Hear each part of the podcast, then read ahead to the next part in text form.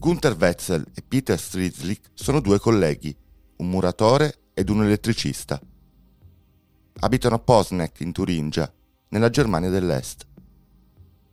Siamo alla fine degli anni 70 e il regime comunista della DDR, attraverso la Stasi, la polizia segreta, controlla e spia tutti i cittadini del paese. È una vita senza libertà la loro ma entrambi sognano un futuro diverso per le loro famiglie. Sognano una fuga. Abitano a pochi chilometri dal confine con l'Occidente libero. Ma come oltrepassarlo? È controllato da uomini armati, filo spinato e mine. Probabilmente il primo a avere l'ispirazione fu Wetzel, quando un parente dell'Ovest gli regalò una rivista che parlava del festival di mongolfiere che si svolgeva annualmente ad Albuquerque, negli USA. Non sembra così difficile, pensò Gunther, guardando le foto della rivista. Ecco nascere l'idea di realizzare una mongolfiera per superare la cortina di ferro. Ne parlò con Peter Strizzik. Il 7 marzo del 78 iniziarono dunque a costruirla con l'aiuto delle proprie famiglie comprarono enormi quantità di tessuto, che Wetzel cuciva di nascosto, dapprima in camera sua, poi nella cantina della casa degli Strizlik.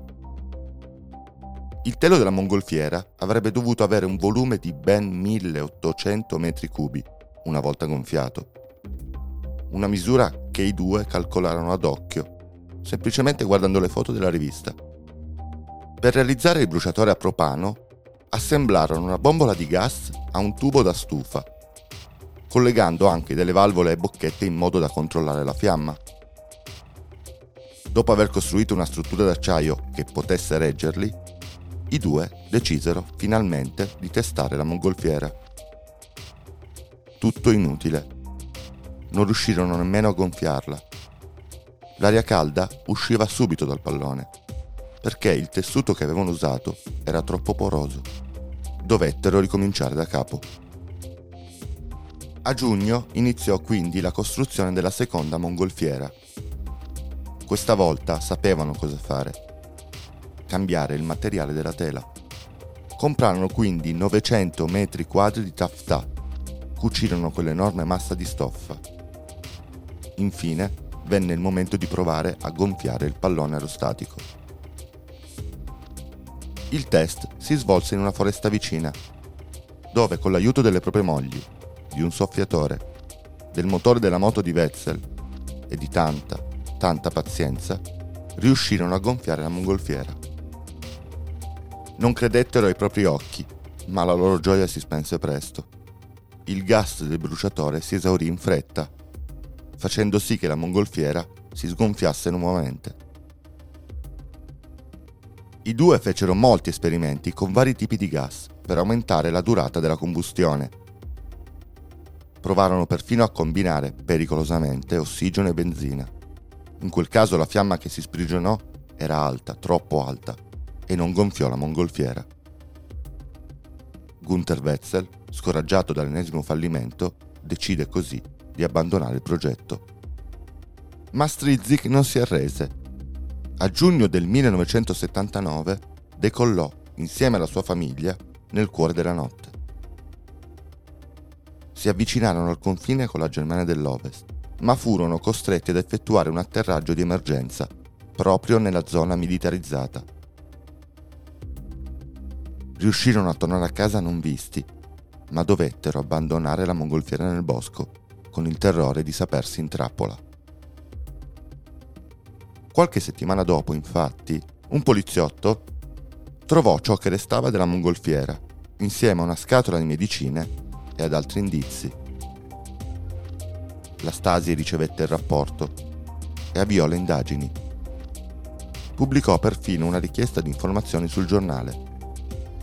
Wetzel venne così a sapere dell'accaduto e capì di essere anche lui in pericolo. Se la polizia avesse scoperto i loro piani di fuga, sarebbe stato sicuramente arrestato e i suoi figli assegnati ad altre famiglie più fedeli al regime. Così, non appena Slizzik si presenta da lui per chiedergli di costruire insieme una nuova mongolfiera, accetta. E questa volta dovevano riuscirci a tutti i costi. Avevano i giorni contati. Comprare troppa stoffa tutta insieme avrebbe attirato l'attenzione della Stasi. Quindi i due capifamiglia girarono per tutto il paese per procurarsi i materiali necessari.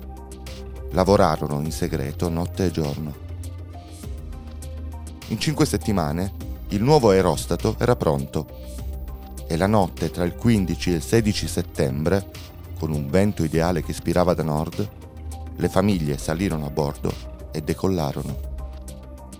Non tutto filo liscio. Parte del telo aveva preso fuoco e si formò un enorme buco. Eppure la mongolfiera saliva sempre più nel cielo, fino a un'altezza di 2000 metri.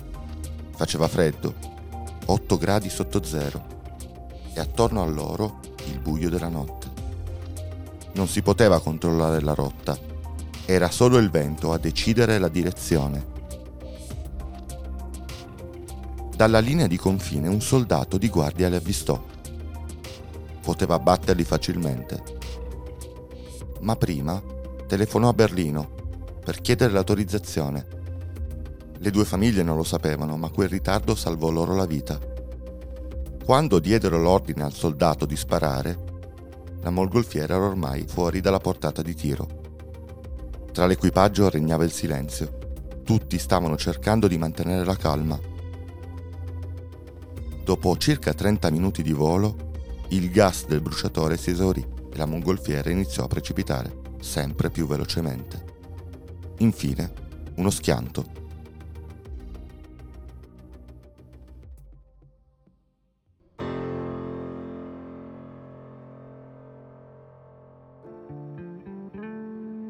Atterrarono sulla foresta sottostante e per fortuna nessuno si fece troppo male. Il viaggio però, secondo i fuggiaschi, era stato troppo breve. Pensarono di non avercela fatta. Si sforzarono quindi di camminare verso la strada, dove si stava avvicinando una macchina. Erano due poliziotti, ma della Germania dell'Ovest. Scusate, siamo in Occidente? Certo, perché? Dove pensavate di essere? Le due famiglie si abbracciarono pazze di gioia ce l'avevano fatta.